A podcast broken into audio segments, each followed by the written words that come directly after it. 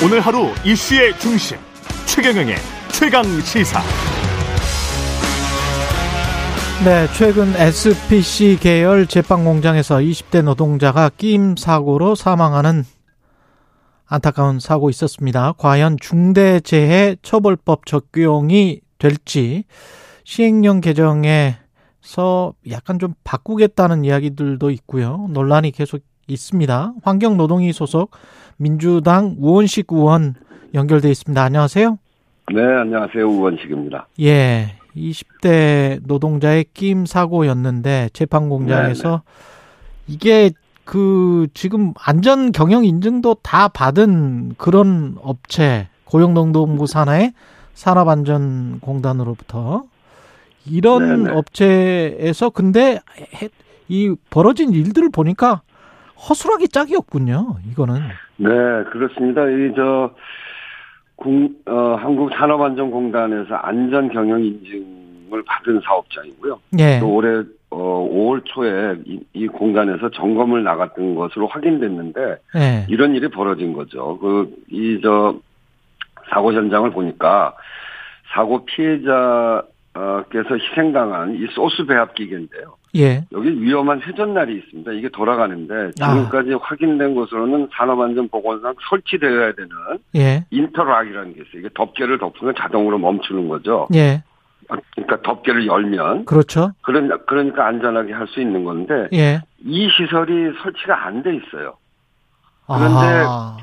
몇 시간 만에 설치된 것으로 보니까 일은 이제 그 일을 조금이라도 빨리 하려고 인터락을 일부러 떼놓은 거 아닌가 그렇게 보여지더라고요. 아, 그렇. 이게 저 산업안전공단이 네. 5월 2, 일자그 안전 경영 인증 연장 심사를 나가서 그때 좀 제대로 봤으면 이런 일이 없었을 것으로 보여집니다. 그래서 이건 사전에 예방할 수 있었던 일이죠.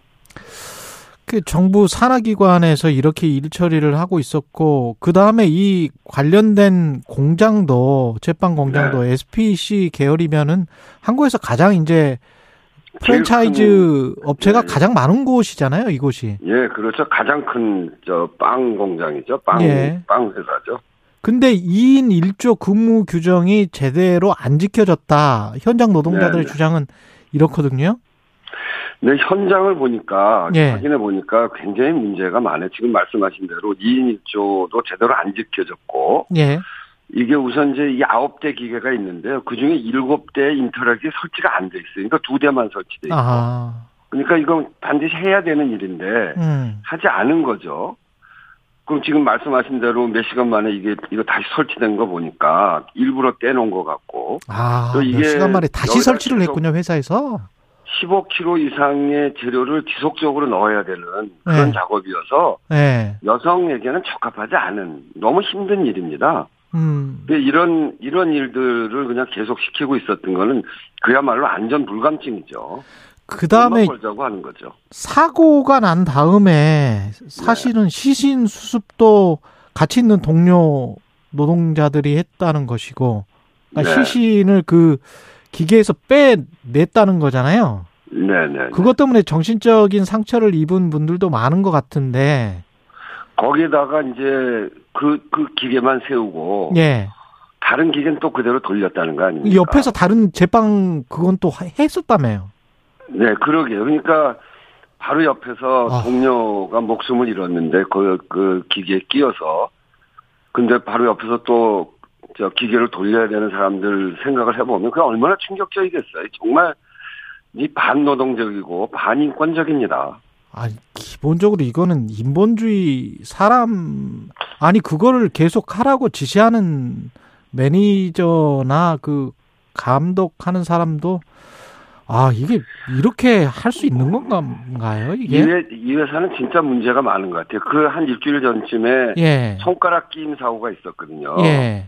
근데 그분에 대해서 바로 치료를 하지 않고 너는 여기 비정규 저어 우리 정말 비정규직이니까 네가 가서 치료 받아라. 그리고 세워놓고 야단쳤다는 거 아닙니까?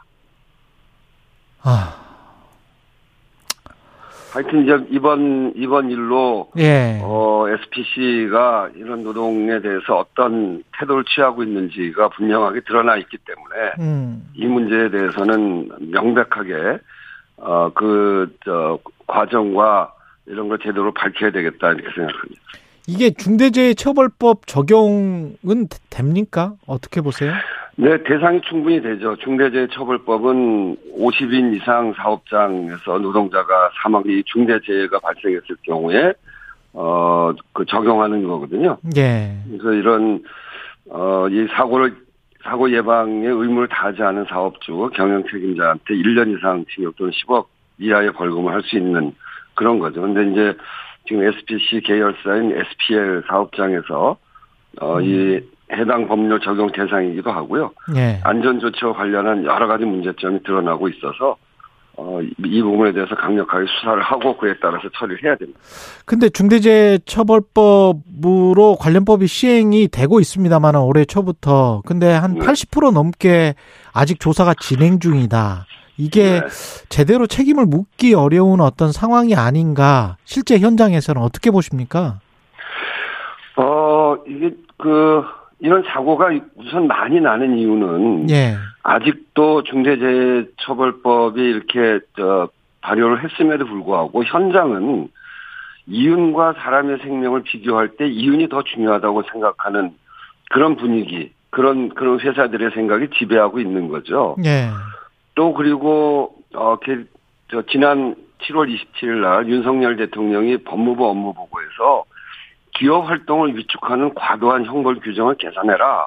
이렇게 얘기하면서 중대재해처벌법에 대해서 기재부에서도 문제 제기하고 있고 또 각 행정기관에서 자꾸 눈치 보는 이런 배경이 만들어지고 있습니다. 그리고 기업들도 대통령이 이렇게 말하는데 설마 처벌되겠어 하는 그런 생각이 여전히 음. 만들어지고 있다고 봅니다. 이런 것들이 조사도 제대로 안 되고 또 현장에서 어, 이런 산업재해, 중대재해를 방지하기 위한 노력, 이런 것들이 훨씬 느슨하게 그렇게 진행되고 있는 것으로 보여집니다. 그, 지금 말씀하셨지만 윤석열 대통령도 후보 시절부터 중대재해법이 기업인의 경영 의지를 위축시키는 메시지를 주는 법이다. 네. 김문수 경산호위 위원장도 현행 이 중대재해법에 관해서 상당히 비판적인 입장이거든요. 네. 이런 상황에 기재부까지 지금 안전보건 책임자가 최종 의사 결정을 할 수 있다면 그 사람을 그냥 처벌하면 된다. 이거는 사실은 진짜 기업주는 봐주겠다. 뭐 이런 식으로 지금 가고 있는 거잖아요. 제일 중요한 거는 이제 이게 어, 법 위반이 벌어지면 예. 원청의 책임자를 처벌하게 하는 거거든요. 그렇죠. 왜 그렇게 했냐면 원청의 책임자를 처벌한다고 하지 않으면 그 원청 사업장 또는 이제 원청이 여러 가지 그 산업 현장의 조건을 규정하지 않습니까? 네. 돈을 주고 이렇게 하면서. 근데 그 산업 현장의 안전에 대해서 돈 버는 것 때문에 돈을 음. 투입, 투입하지 않는 것 때문에 발생되는 문제란 말이죠. 그래서 잘못하면 원청 처벌될 수 있다. 이렇게 해야 산업 현장의 안전이 저 점점점 이렇게 보강되는데 예. 그거를 처벌하지 않는 조항을 만든다고 한다면 중대재해처벌법의 기본이 흐트러지는 것이죠. 음. 이렇게 뭐 되면 현장에서는 계속 일종의 바지 사장 형태의 그렇죠. 안전보건 책임자가 와서 그때마다 사고가 났을 때마다 그 월급 사장을 계속 바꿔버리면 되는 거 아니에요? 그렇죠. 그러니까 중대재해처벌법을 만든 어그그 그 정신이 완전히 훼손되는 겁니다. 그냥 바지 사장만 세우고 바지 사장 처벌하면 되는 거니까요. 노동부에서는 뭐라고 합니까? 지금 기재부가 제안한 법 개정안을 그냥 받아들이겠다는 입장인가요? 아직은 잘 모르겠습니다. 노동부로서도 예. 그 굉장히 자존심 상하는 일일 거예요. 예. 그런데 윤석열 대통령이 기업 활동을 위축시키는 과도한 어, 이런 법, 법 규정은 고쳐라 이렇게 이야기를 하고 있고 중대재해처벌법에 대해서 그 경선을 위원장까지 나서서 이야기를 하니까 노동부로서도 어, 쉽지 않겠죠. 저희 국회가 아주 큰 눈, 큰 눈 부릅뜨고 그것이 그렇게 후퇴하지 않도록 막아야 되는 일이 국회한테 와 있는 거죠. 그 환노위에 계시지만은 사실은 기재부가 이렇게 어, 치고 나온 거는 기기재부 해명은 이렇습니다. 부처 간에 대립하고 정책, 대립하는 정책이 있을 때는 협의 조정 업무를 기재부가 하니까 그래서 우리는 뭐 이 정도의 안을 제시한 것이다. 제안한 것이다. 그거는, 그거는 손바닥으로 하늘을 가리는 궤변입니다. 예. 통상적으로 법률이나 시행령 개정 절차를 어떻게 하냐면 이를테면 노동부가 노동법을 개정할 때 연관돼서 영향을 받는 요소에 대해서는 산업계를 담당하는 부분에 있어서는 산업부, 음. 예산을 담당하는 부분은 기재부한테 의견을 듣습니다. 그거는 이제 정부 부처 간에 어, 서로 연관 부서에 묻는 방식이죠. 근데 이번에 왜 문제를 삼냐면 소관 부처도 아닌 기재부가 먼저 용역을 하고 지침으로 보이는 문건 그리고 의견을 먼저 전달한 겁니다. 음. 기재부가 노동부에 비해서 예산권을 지고 있는 훨씬 센 부서거든요. 또 대통령 의지까지 뒤에 있고 그렇기 때문에 기재부가 한 것은 그냥 정부 간의 의견 교환하는 것이 아니라 힘이 훨씬 센 부서 거기에다가 대통령 경사노위위원장의 힘까지 뒷받침돼서 도, 어, 힘이 붙어 있는 그런 문건을 전달한 거기 때문에 이거는 그냥 의견 교환이라고 보기 어렵죠. 저는 그리고 이렇게 진행된 사례는 저도 국회의원을 여러 차례 했습니다만 처음 보는 사례입니다. 근데 이거는 대단히 큰 문제가 있는 거죠. 중대재해처벌법을 정부 입장에서는 정부가 만약에 완화하려고 한다면 완화하지 않고 시행령으로 대통령령으로 네. 이렇게 어떻게 지금 바꿀 수 있나요? 혹시? 그 이 꼬리가 몸통을 흔드는 기억들이 있어요. 지난번에 검찰 관련 법도 시행령을 고쳐가지고 음. 법의 정신을 훼손을 한 거거든요. 예. 이번에도 그런 그렇게 충분히 할 수 있는 거죠. 그래서 어 처음에 기재부가 노동부에게 어 이런 저, 저 문건을 줬다고 그래서 제가 제기한 음. 게 어, 이건 제2의 구테타 시행령, 저, 시행령 구테타다. 이렇게 네. 규정을 했습니다. 네. 어, 근데 그, 요번에, 어, 노동부로부터 기재부 문건 그 원본을 받은 건 아니고, 어, 거기에 그, 기재부로부터 받은 그, 그 문건에 대한 해석 이것을 한 문건을 제가 받았는데 이런 이런 내용들이 있어요. 음. 사무직으로만 운영되는 사업의 경우 중대재해 대응 아, 매뉴얼을 마련하고 점검하는 의무를 제외하자. 이게 시행령 개정안으로 기재부가 노동부에다 줬더라고요. 예. 근데 사무직으로만 구성된 사업장이라고 하더라도 화재 등 위험 요인은 상존하는 거기 때문에 위급 상황 대처하기 위한 대응 매뉴얼이 필요한 거죠. 음. 또 이런 조항도 있어요. 원청의 안전 및 보건 확보 의무 대상을 제조나 설비 보수 등 일부 위험 업종 또 그리고 규모가 작은 하청업체로 한정하자 이렇게 시행령 개정을 하자는 거예요. 예. 그런데 이건 다양한 업종 규모 또 다양한 규모에서 중대재해가 발생하고 있는 현재 상황이잖아요. 그래서 이걸 특정 업종이나 규모로 의무를 제한하는 것은 말도 안 되는 거죠. 이, 이거야말로 시행령 가지고 법의 근본 정신을 훼손하는 겁니다. 음. 이런 걸 하려고 하는 거죠. 우리 저 청취자 최강시사 청취자가 이런 질문을 보내 오셨네요. 2917님이 현직 네. 기업 법무팀 근무자인데요. 네. 중대재해법의 필요성에는 공감하지만 실무에서는 조항의 불명확성과 모호성으로 인해서 준수 자체가 힘든 면이 있습니다. 지켜라고 네. 하기 전에 지킬 수 있는 환경을 입법부에서 조성해 주세요. 이런 말씀을 하셨는데 조항의 불명확성과 모호성이 있어서 준수 자체가 힘들다. 이 지적에 네. 관해서는 어떻게 생각하십니까? 저희가 그거는 꼼꼼히 규정하려고 노력을 했고요. 예. 그리고 어, 법, 법 자체는 그 모든 규정을 꼼꼼하게 하는 것은 아니고 시행령으로 꼼꼼하게 해 나가는 거죠. 그래서 상당히 새로 만든 법치고는 시행령에서 많이 보완하려고 노력이 돼 있는 건데 그거를 요번 기재부가 고치려고 하는 게 문제고요. 그리고 음. 여기에서 아주 구체적이지 않은 부분들은 판례로 또 정해져 가는 겁니다. 예. 그래서 법이라고 하는 게 법을 만든 것으로서 모든 규정이 완비되는 것은 아니고 시행령과 시행 규칙을 통해서 완비돼 가는 것이고 그래도 모호한 부분이 있다면 그거는 판례를 통해서 어 축적되면서 만들어지는 거거든요. 근데 하여튼 저희가 이 중대재해처벌법을 처음으로 어 이게 원청의 책임까지 묻는 새로운 법 체계를 만든 거기 때문에 부족한 부분이 있다면 의견을 들어서 좀 더 꼼꼼하게 만들어 나가도록 하겠습니다. 예. 그리고 지난 17일에 환노이 국감에서 이 네. 김문수 위원장 김일성주의자 문재인 전 대통령 네. 김일성주의자다 이 네. 발언 두고 이제 계속 여야 간에 치열한 공방이 오갔었습니다. 그러니까 네, 확실히 네. 김일성 주의자다 이렇게 말한 거잖아요. 네, 그, 네 그렇습니다. 예. 저 문재인 대통령이 신영복 선생을 존경하는 사상가라고 한, 다면 김일성 주의자다. 음. 좀 문재인 대통령이 그런 말씀 하신 적이 있거든요. 예. 그런, 그러니까 김일성 주의자다. 이렇게 얘기한 거죠. 그, 그 국, 이게. 그것뿐만이 아니라. 예, 예. 윤건영 의원이, 어, 그, 말과 행동으로 수령님께 충성하고 있다는 생각, 을 얘기했는데 그걸 예. 물어보니까 그런 점도 있다. 그런 점도 있는 측면이 있다. 이렇게 이야기를 했고요. 물론 사과는 했습니다만 예. 바로 이걸 또그 어, 번복하는 그런 투의 어, 진술을 또 했기 때문에 음. 그리고 민주당에 대해서 어, 더불어 남노당이다 이렇게 한 발언에 대해서 다 그렇다는 것이 아니라 일부가 그렇다 이렇게 답변을 했죠. 그래서 국회를 구성하고 있는 민주당 그리고 국정감사를 하고 있는 국회의원에 대해서 어 이런 식의 국정감사 본인을 감사하고 있는 위원에 대해서 수령님께 충성한다거나 그 또그 그 구성원들을 더불어 남노당이다 이렇게 얘기하는 걸로 봐서 이건 명백한 국회 모욕의